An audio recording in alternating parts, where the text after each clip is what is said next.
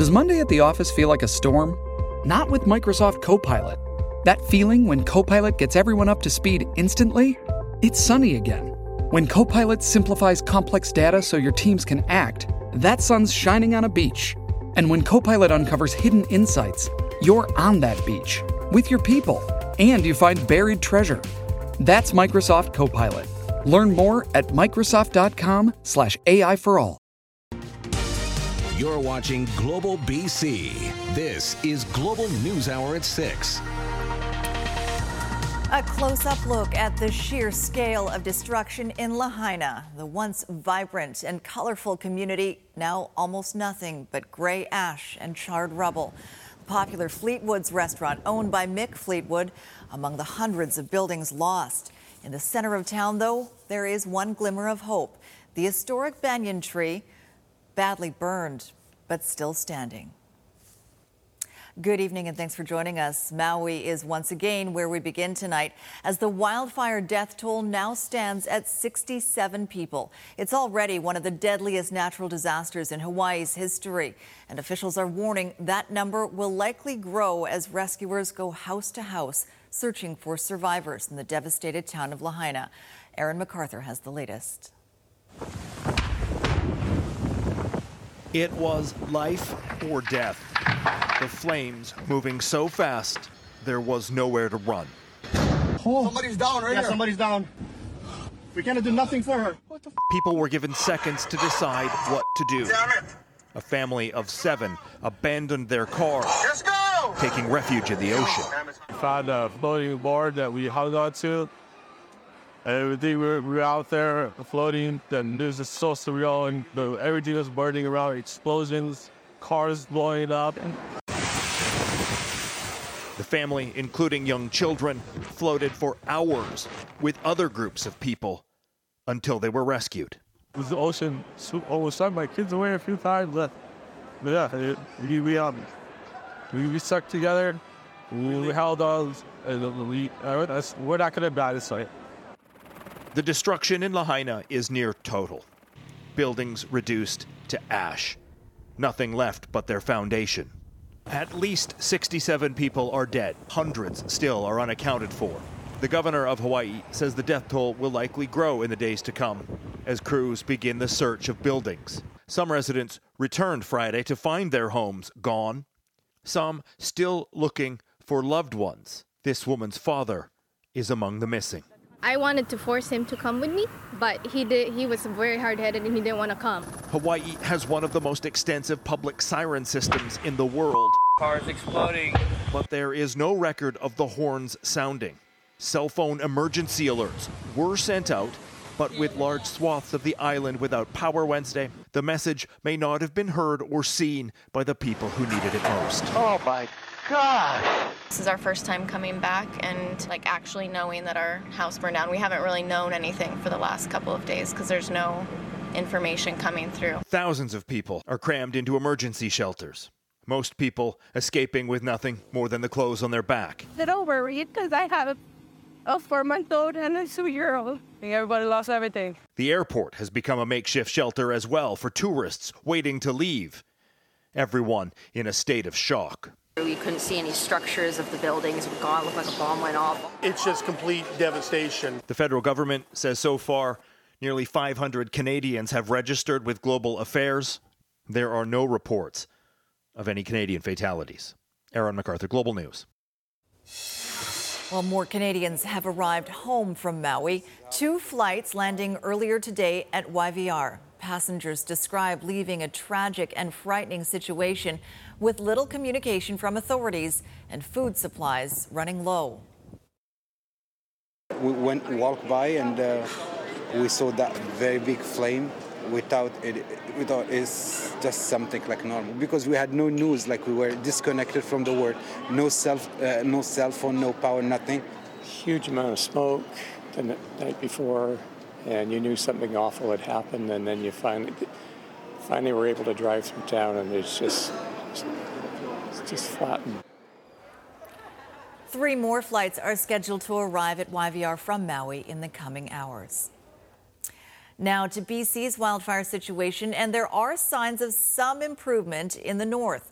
A campfire ban has been lifted in the Prince George and Northwest fire centers. Elsewhere, work continues to contain a series of challenging fires. An elite American crew called the Tahoe Hotshots is working on the Horse Thief Creek fire northwest of Invermere. That one's been burning for a month. And today, the BC Wildfire Service implemented an area restriction order around the fire, barring everyone from the area who doesn't have authorization. Each year, it seems forest fires become a bigger threat to populated communities, and now Ottawa is spending $400,000 to teach urban firefighters how to fight wildfires near homes. The money will be used in BC and Alberta over the next two years. But as Cassidy Mosconi reports, some are questioning why there isn't more funding available. Living in nature is a luxury, but comes with danger on your doorstep. The threat of wildfires ever present in a climate that's heating up. This year's already devastating season is not yet over. The effects of climate change are making the wildfire uh, seasons uh, in Canada longer and more unpredictable. Where the forest meets the backyard is what firefighters call urban interface communities. They're all over the province, and the federal government has announced a $400,000 cash injection to train firefighters to better protect them. In an interface scenario, a wildfire can travel at tremendous speeds and cast embers hundreds of meters away. Protecting communities in these circumstances requires different strategies tactics, and equipment. The pilot program will train up to 300 firefighters across BC and Alberta. Over two provinces? Not really.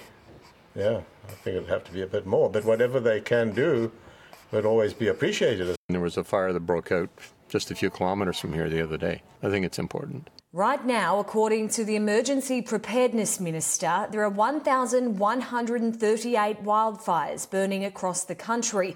More than 800 of them are out of control. Approximately 13.4 million hectares has been burnt, almost double the previous peak. For communities living this close to nature, like here on the North Shore, this training will mean help is never too far away. Relying on out of town support can be too late. Phase two of the program will start next year. Cassidy Mosconi, Global News. With a heat wave on the way, there are questions tonight about the provincial government's program to give free air conditioners to vulnerable people. The goal is to hand out 3,000 units. But as Richard Zussman reports, so far only a few hundred have been installed. It's a program designed to cool, with demand red hot. And there clearly is a demand for these as we continue to uh, deliver these air conditioning units throughout the province. As temperatures are expected to soar this weekend, some people getting extra help. 3,000 British Columbians have applied for a free air conditioner provided by the province. BC Hydro approving 2,000 of those applications, but so far, just 360 of those units have been installed. An acknowledgement the air conditioners won't solve all the heat concerns. It's also very important for us as a province to continue supporting communities in opening cooling centers as well. While BC Hydro is administering the program, the province has set the criteria. The target are the most vulnerable, stemming from recommendations following more than 600 heat related deaths during the 2021 heat dome. But it has flaws. Um, I've heard from many older people who have wanted to install air conditioners or heat pumps and haven't been able to get approval from their stratas. Renters have even greater challenges. First off, they have to get permission from the landlord to even install an air conditioner, and they have to have a BC Hydro account. If utilities are covered, they likely don't have one. And that excludes the majority of people who actually need these air conditioning units. So I'm not surprised, and I'm sure that lots of people are unable to complete the application or qualify to even get one of these units. With warnings of this upcoming heat wave, temperatures on the south coast expected in the high 20s to low 30s, temperatures in the interior soaring to the high 30s renter advocacy groups worrying about the flaws in the air conditioner program. I have a lot of concerns with the way that this program has uh, been rolled out. It seems quite haphazard, in my view. Um, the uh, exclusionary criteria, I think, is quite big and quite unfair. The goal is to ultimately provide 8,000 free units. But with the slow pace of rollout, advocates suggest the promise for cool air has been nothing but hot air from the province. Richard Zussman, Global News, Victoria. All right, let's find out more about this uh, coming heat. Meteorologist Kristi Gordon here with a look at just how hot it could get. Kristi?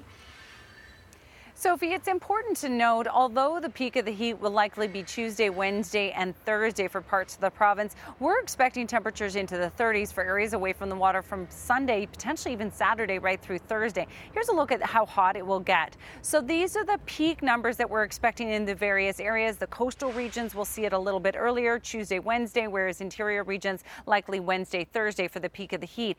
Overnight lows, this is the important part, Sophie. Overnight lows only down to about 17 degrees degrees. The nights are longer right now than compared to the heat dome that we saw in 2021. So that allows more relief from that heat at night. Back to you. All right, thanks, Kristi.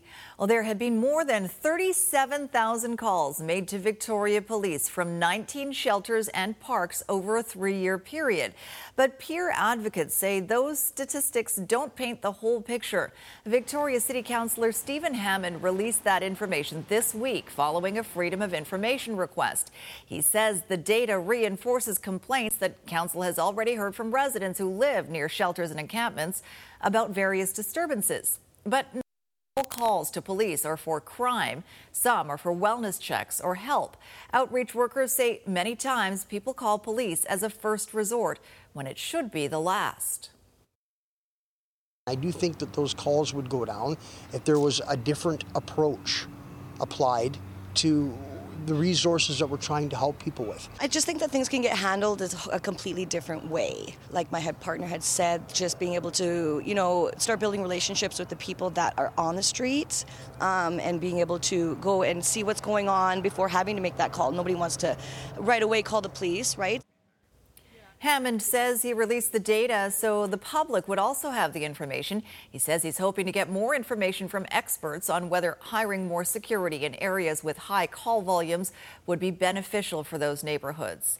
Well, time is running out for the downtown Eastside Market in its current location.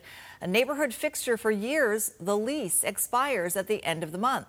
As Kristen Robinson reports, with no viable alternatives, many are wondering how they're going to make ends meet. 50 bucks.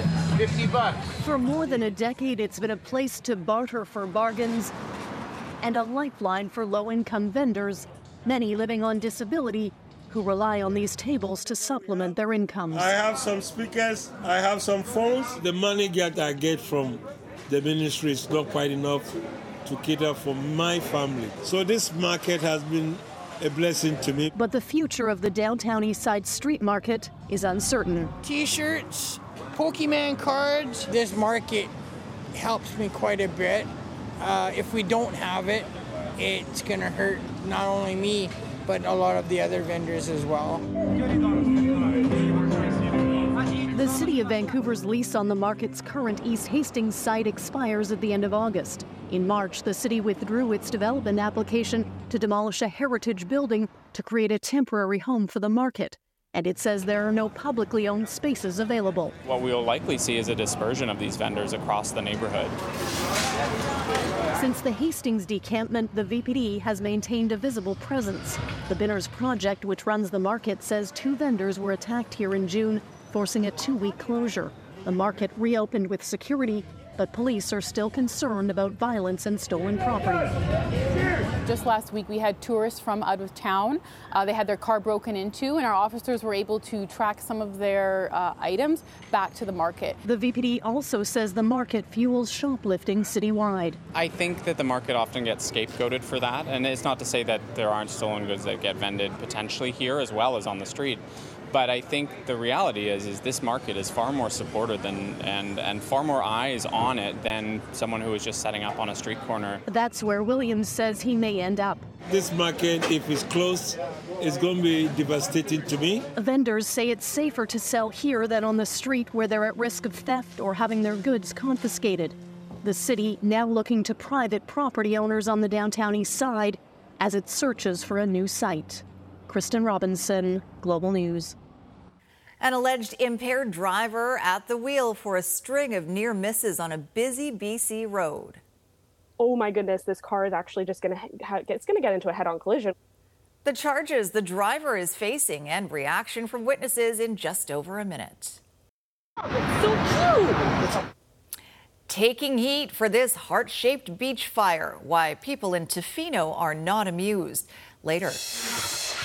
Plus, new research that's out of step with the conventional wisdom of getting 10,000 steps. That's still to come tonight. Right now, though, drunk driving charges are being recommended after a driver was seen swerving in and out of traffic on Highway 99 on the busy holiday Monday. It happened midday and was captured on video by a couple following the driver, witnessing multiple close calls. Christa Dao has more on the frightening drive and how it all ended. The best we could do was keep our distance and hope for a safe outcome. This is the beginning of what would be a nail biting 15 minute drive. I was literally thinking we are going to witness a death today. An apparent impaired driver unable to stay within the lane in a string of close calls along Highway 99. They just kept like swerving into oncoming traffic. They were all over the road. They were swerving to the side of the road and then back into the other lane. It happened on Monday of the long weekend near Lillooet, just before 1 p.m. Rosalind Kent says she was heading south with her partner when they spotted a female driver behaving erratically, crossing double solid yellows and veering off the road. According to Kent, the driver at times going 80 to 100 kilometers an hour. In one instance, the woman nearly hits multiple cars head on. Somehow it missed, and the cars were managed to kind of move over as far as they could. Uh, but yeah, that was terrifying. The assumption was the driver was intoxicated because, I mean, I've never seen driving like that. Kent says they kept their distance but were unable to call 911 because there was no cell service in the area. The dangerous driving behavior ended when the driver left the road and landed in a ditch. The couple was able to flag down a passing ambulance. RCMP are recommending charges of impaired driving and driving above the legal limit. A 36 year old woman from Kamloops was released from custody with a later court date. Drinking and driving is is terrifying, and obviously, like we need to think twice before we get behind the wheel. Um, like it was a busy day and thank goodness no one was hurt. Kent, hoping her TikTok video, which has more than 300,000 views, sends a sobering message about the dangers of drunk driving. Christa Dao, Global News. Up next, UBC students raising safety concerns. A number of students were quite worried and quite stressed. The changes to campus housing some fear could put them at risk. Also ahead, charges laid in a disturbing act of vandalism. Busy over here for southbound traffic at the Lions Gate Bridge, especially out of West Vancouver, where Taylor Way is back solid to Highway 1. Today's Lotto Max jackpot is an estimated $55 million plus an estimated 4 max millions. Lotto Max streamed to the max. Trish Jewison in Global 1 at the Lions Gate Bridge. Shipping can make or break a sale, so optimize how you ship your orders with ShipStation. They make it easy to automate and manage orders no matter how big your business grows. And they might even be able to help reduce shipping and warehouse costs. So optimize and keep up your momentum for growth with ShipStation. Sign up for your free 60-day trial now at shipstation.com and use the code POD. That's shipstation.com with the code POD. UBC is facing growing backlash from students concerned about safety. The university has cut overnight staffing at residents' front desks, deploying a mobile team instead. But as Emily Lazatin reports, students worry the loss of face to face contact could put them at risk.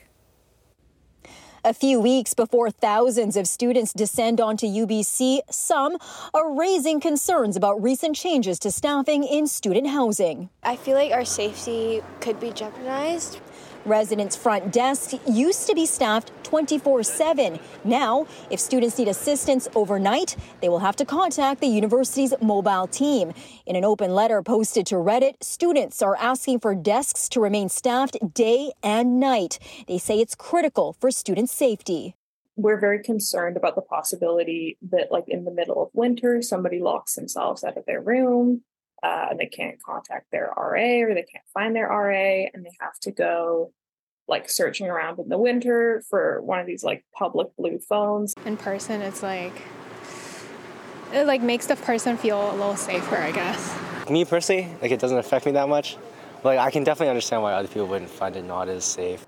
Now, there is a special number for residents to call between the hours of 11 p.m. and 7 a.m. if they need help. Now, in case they don't have a phone on them, they can go to one of 85 blue security phones on campus, press this red button. They will then be connected to campus security. In a statement, UBC says, in part, we are confident that it will mean more reliable and sustainable 24 7 support for all our residents. We expect this new model to help us reduce absenteeism, retain current employees, and attract new ones. Quite sad to sort of see that staff retention is being prioritized over student health and uh, student well-being. In past years, there have been several incidents of attacks and emergencies on campus and in dorms. In 2016, a student was attacked with a knife. I'm still afraid to open a door. She survived. In March the same year, a woman was sexually assaulted. Around that time, police on campus warned students about a string of late night prowler events. Right away, started to attack me. In 2019, a Good Samaritan was attacked when she tried to intervene in what police believed to be a domestic dispute. And in 2021, a woman was attacked while working at the University Village H Mart. On the more extreme end of things, like in an emergency situation, you don't want to be having to wait for help. The Alma Mater Society says there are ongoing conversations between the student union and university. Emily Lazatin, Global News. Charges have been laid in the vandalism of a cenotaph in Surrey. Surrey RCMP says 42 year old Lukasz Paprocki has been arrested in the March incident outside the Museum of Surrey. The kneeling soldier sculpture that sat atop the cenotaph was dismantled, much to the disgust of members of the Cloverdale Legion. Paprocki has been released on conditions. His first court appearance is scheduled for September. Coming up, the lure of gang life. Grade 7 was the first time I ended up joining a gang. Why even young kids can get reeled in, and the red flags parents should watch for. Also ahead, it turns out 10,000 steps a day may not be the path to a healthier life after all. What new research reveals.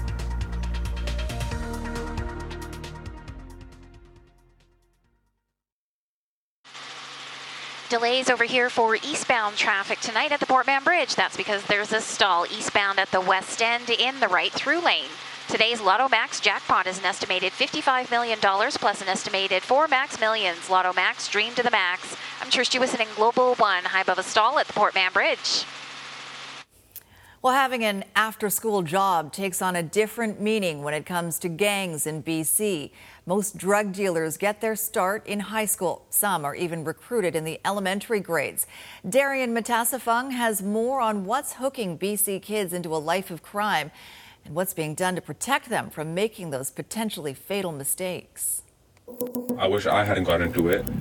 No child is born a criminal. That is one of the mission statements of anti gang programs in BC. You get manipulated, you get brainwashed, and you're like, oh, this stuff is really cool. This is easy money, right? It's easy fame. Everyone's scared of you. Nobody's going to mess with me. And you just get into it. And once you're in, you're not out. This from a recent high school drug dealer in Surrey. We're calling him Steve, his identity protected over fears of gang retribution. It was the lure of fast money that got him into the gang life until the law caught up to him. I got arrested for something big and I like my pants. I was scared, right?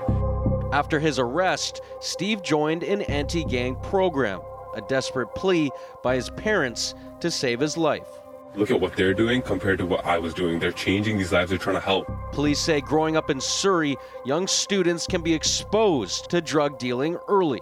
That exposure coming from much closer to home with family and friends, also active gang members. I was sitting alone at home. I had these older friends that were like, yo, you're sitting alone at home, let's go chill, let's go let's go smoke some weed, let's go do this, right? And let's go make a run. BC gang expert Hilary Morden, who is a psychology and criminology professor at SFU, explains gangs have become sophisticated social profilers on the type of kids to sell to and recruit. If your family is no good and your school didn't pick up the slack and no other adult gave a crap about you, being welcomed into the gang feels pretty damn good. It's a strategy Stanley Price knows all too well.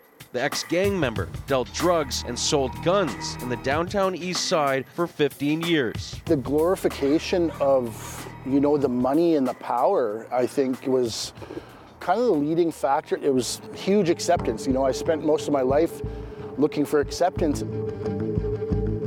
Criminal organizations purposely targeting kids who don't yet understand the consequences of their actions. Mix in some cash, jewelry, girls, drugs, guns, and fast cars. It's hook, line, drug dealer. Shane Knox, a former United Nations gang member, is now a speaker with Kids Play. His initiation started in elementary school. Grade 7 was the first time I ended up joining a gang.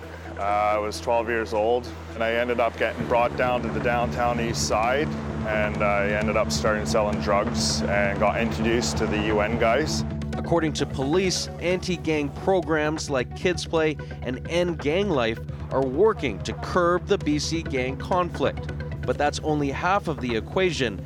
It helps parents and guardians know what to look for when their kids are turning into criminals. These red flags include unexplained cash, entering and leaving the home at strange hours, social disengagement, unknown older friends, and Ziploc baggies and drug paraphernalia. It's no secret that much of anti gang police work is reactive.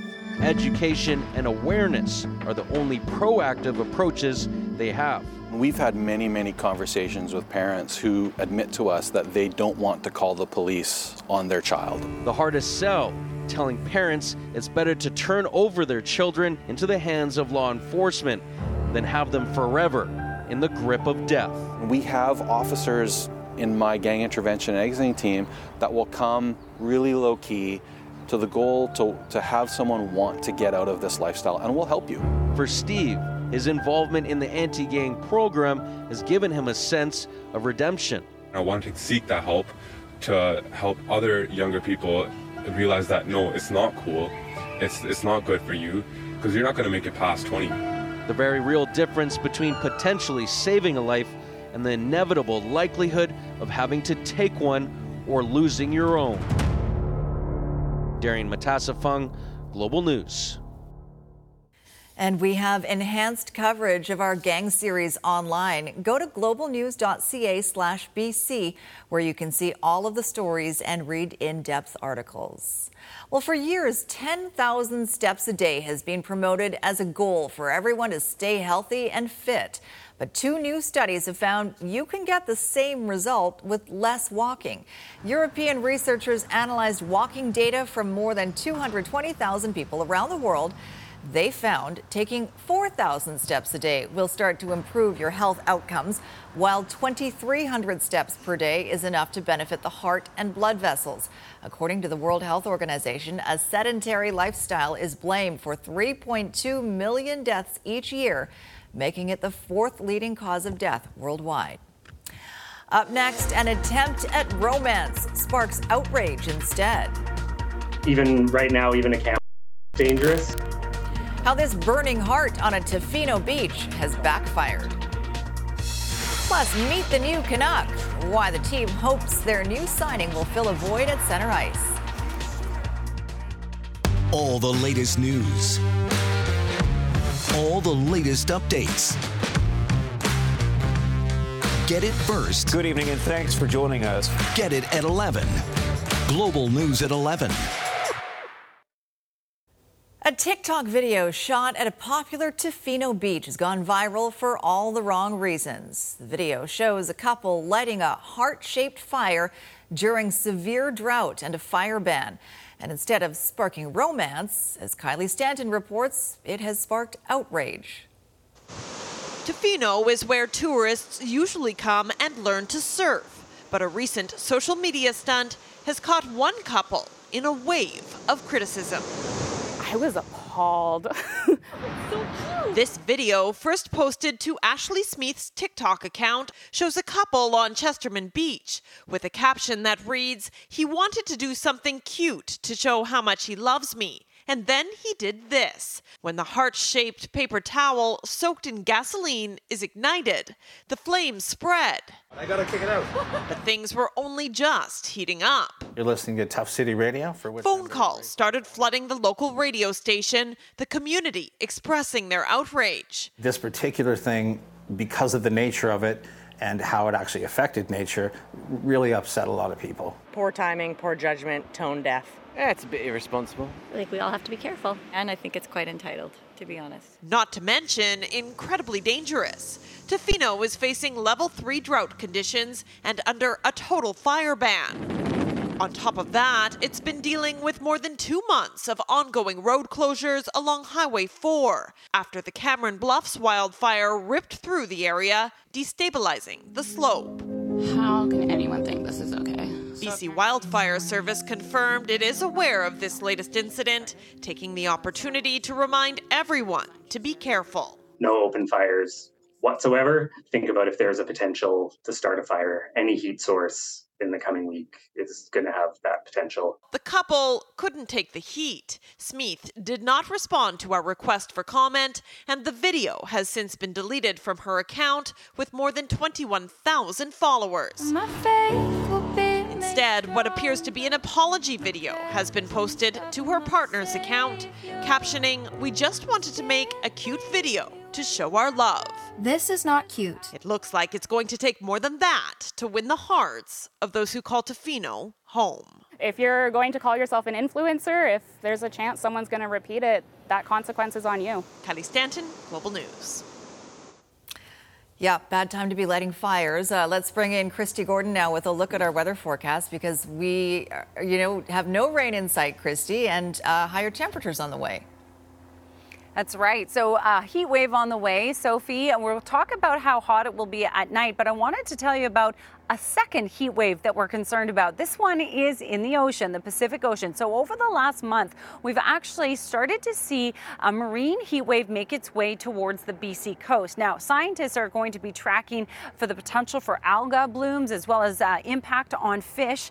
The good news is this heat wave is not as extensive or as deep as the blob that we saw back in 2014 and 2015, as well as scientists are not expecting it to last as long. But it's certainly something we'll be tracking to see how it impacts the ocean life, that's for sure. All right, now back to our uh, heat wave. This is the trend we're expecting. So, for coastal regions, areas away from the water, and people have always asked me, what does that mean? It means for areas sorry for the train area, but it means for areas like Surrey, Langley, out through the east uh, Metro Vancouver region, basically anywhere away from the water, you could see low to mid 30s over the next uh, five days, starting on Sunday. And for those of you in the interior as well, we're in the low to mid 30s, high 30s in some areas. Now we're going to see that strengthen as we head throughout our Saturday. The real peak of the heat starting Sunday and lasting through uh, Thursday. In the meantime, the overnight lows, that's always a big concern. We have longer nights expected, or we have longer nights at this time. So when this uh, heat wave is set to shift in, we're talking about greater potential for cooling at night. So could see overnight lows down to about 17 degrees. That's on the verge for uncomfortable for sleeping and tough for people to be able to lose that heat from the daytime. So we'll be watching that closely. In the meantime, right now we have no heat warnings in effect. Sophie, this is tonight's central windows weather window, which is stunning. It comes to you from just outside of Cranbrook, uh, where this is a view of the steeples, part of the southern Canadian Rockies. Evie sharing that gorgeous sunset shot. Back to you. Better run if you're going to make that train, Kristi. It goes too fast, Sophie. I've got a job to do. That's true. That's true. Great timing. All right. Uh, Squire is here with a look ahead to sports. Squire. Yes, we have Canucks news despite a heat wave of coming. Of course we do in it, August. It took a while, but the Canucks signed former Red Wings forward Pius Suter today to a two-year deal worth 1.6 million a year you know, the uh, Canucks always showed interest right from the beginning. Uh, you know, I could tell they kind of did the homework on me. And the homework showed that Suter is a very good penalty killer, something that the Canucks have been trying to upgrade all during the offseason. Also ahead tonight.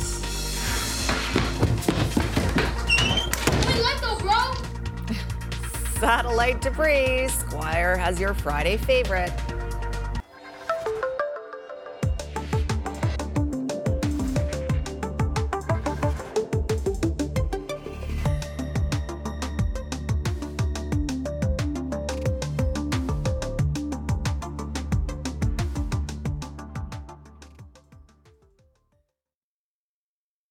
It's a brownish purple. It's a brownish purple. Puce is a brownish purple color. But this is a first name. He doesn't look brownish purple. No.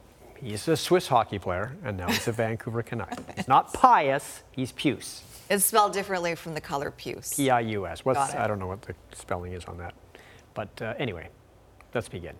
The Vancouver Canucks have spent a lot of this summer getting players that will help them stop goals rather than score goals. And today they added to that by signing former Red Wing and Blackhawk forward Pius Suter to a two-year contract. It's a pretty reasonable amount, 1.6 million a year. But if Tanner Pearson returns to the Canucks, if he's better and he can play, then Vancouver would have to make moves to get underneath the salary cap. But as of the moment, they're okay. Suter will uh, certainly be a guy who should get lots of penalty killing time. I think the Vancouver Canucks would like to use their stars like Pettersson a little bit less in the penalty kill this coming season. Even though Pettersson is good at penalty killing, he might want a breather once in a while. Suter is definitely a versatile forward who can score a little bit. Lindstrom up to Sundqvist, and they score. Hugh Suter. Pius Suter showed the Canucks last year that he really can do it all. He had 14 goals, which has been his yearly average in three NHL seasons. He kills penalties and is responsible defensively. The native of Switzerland is truly a Swiss Army knife. I can play any of the three positions I had in the past. Uh, all three of them in the, sometimes in the same game. So uh, we'll see uh, after you know how it goes, and I just got to show uh, what I, what I can bring to the table that during training camp. Look at this. Suter's got it. Suter in alone. Scores! A shorthanded goal! Suter will also help the penalty kill. He had two shorthanded goals last season, and his all around game just gives Rick Tocchet more options. Being from Switzerland, it makes sense that he would be solid in the neutral zone, not getting caught defensively, which is another trait the Canucks are looking for. Always been part of my game. I always try, especially when I was younger, to try to get into teams, try to get more ice time to be reliable on the on the other defensive side to get some extra shifts in to show more what you can do. And so I always had a focus on that as well. Suter will try to help the Canucks make the playoffs, something he has not experienced in his three NHL seasons with the Blackhawks and Red Wings, but he should add depth. He is a definite upgrade for this team up front. You know, the uh, Canucks always showed interest right from the beginning. Uh, you know, I could tell they kind of did the homework on me, and uh, at the end, that's what uh, excites me about the most. They kind of know what I am as a player, and uh, excited to get started. Well, the BC Lions have Calgary tomorrow at BC Place, 4 o'clock start. Both of these teams are coming off shocking results last week. Calgary's was a good shock. They uh, became the first team to beat Toronto this season. The Lions, of course, was a devastating shock, that huge loss to Winnipeg. But Rick Campbell thinks that kind of a loss, as long as it doesn't come in, say, the playoffs, can help during a regular season. If somebody, if it lights a fire on someone or uh, um, causes people to refocus, then then I'm all for it. I told them we're playing a stretch. Uh, it's actually five games in a row against the West, but we're playing the four West teams all in a row right here. And I said we're going to get everybody's best shot. It's a tough to tough to. You know, people are chasing us other than Winnipeg. The St. Jude started the uh, FedEx PGA playoffs, and Adam Hadwin. Yesterday was Adam Svensson. Today, Adam Hadwin had a good round. Close to the top of the leaderboard, and then on the 18th hole, he puts it in the water, and this is for bogey, and even this doesn't go in. So double bogey. Anyway, he's tied for eighth at minus seven. Uh, Svensson tied for 18th at minus five. Nick Taylor tied for 46th at minus one. Lucas Glover is the leader. This is Women's World Cup action. Sweden and Japan. And Sweden beat Japan 2 1, so they are off to the semifinals. So there will be a first time winner this year because Japan was the only team left that had won this before. And Sweden is going to play Spain in the semifinals. The Spanish were tied 1 1 against the Netherlands in extra time. Salma Paralluelo scores the winner. So it'll be Spain and Sweden in one semifinal. The other two quarterfinals are tomorrow Australia, France, England, and Colombia. There you go. Well done. Thank Don't go away because satellite debris is next. That's true, it is. I'll stay right here.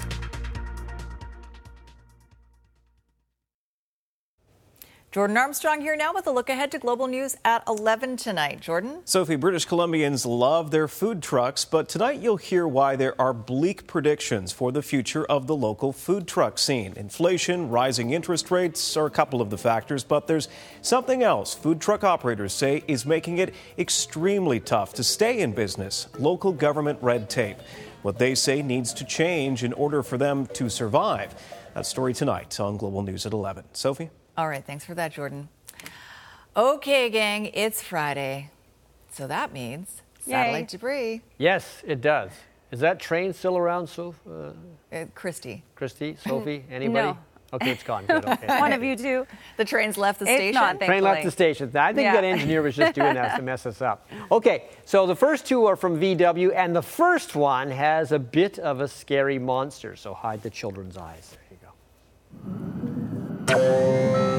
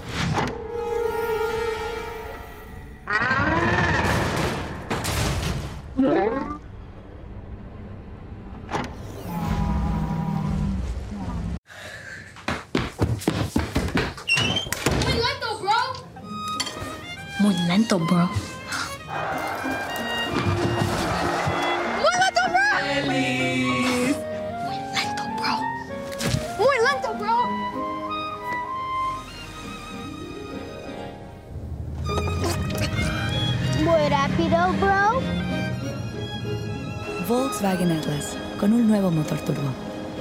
I think it was a plastic cup. Oh, okay. Okay. So this one is for a mattress company. You don't really think about that when you watch this, but it's for a mattress company.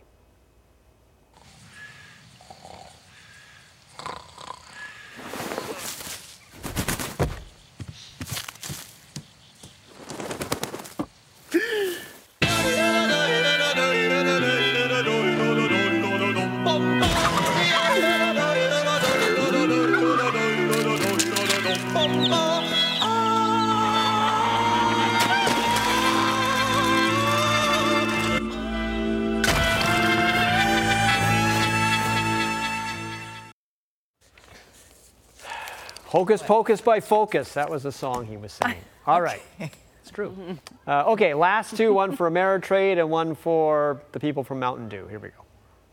Shop for the lowest mortgage rate and chose Amerisave. A choice he'll never regret. Unlike his permanent perm from using Perm Plus, a shampoo he invented and spent a small fortune marketing. Which also attracts cats. Lots and lots of cats. But now Mike's working with Amerisave and will be saving a ton of money for years to come. Though his life as an involuntary cat lady man will haunt him forever.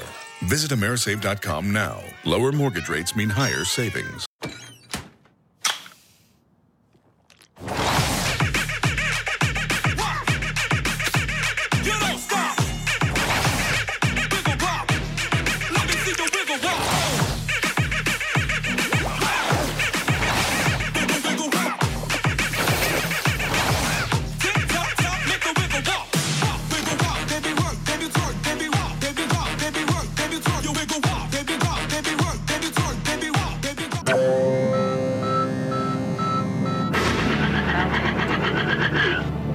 Don't it make you feel like dancing? I mean, I was chair dancing, and you know how much I enjoy animals that do non-animal things. Yes, like the rooster Mhm. who sang Hocus Pocus by Focus. Exactly. But that rooster was is that like claymation or something or Some sort of artistic thing that I can't do myself. Right. Okay. Well, thank Right. you very much. So it wasn't real, Soph. It wasn't real. Thank you very much. Thank you for that. All right, Kristi, uh, we got a weekend ahead of us, but uh, hot one too. Yeah, absolutely. So by the end of the weekend, certainly we'll be at about 32 away from the water, and then it looks like that low 30s will last for areas away from the water Monday, Tuesday, Wednesday, potentially Thursday before they start to come down. So it's definitely a long stretch of weather.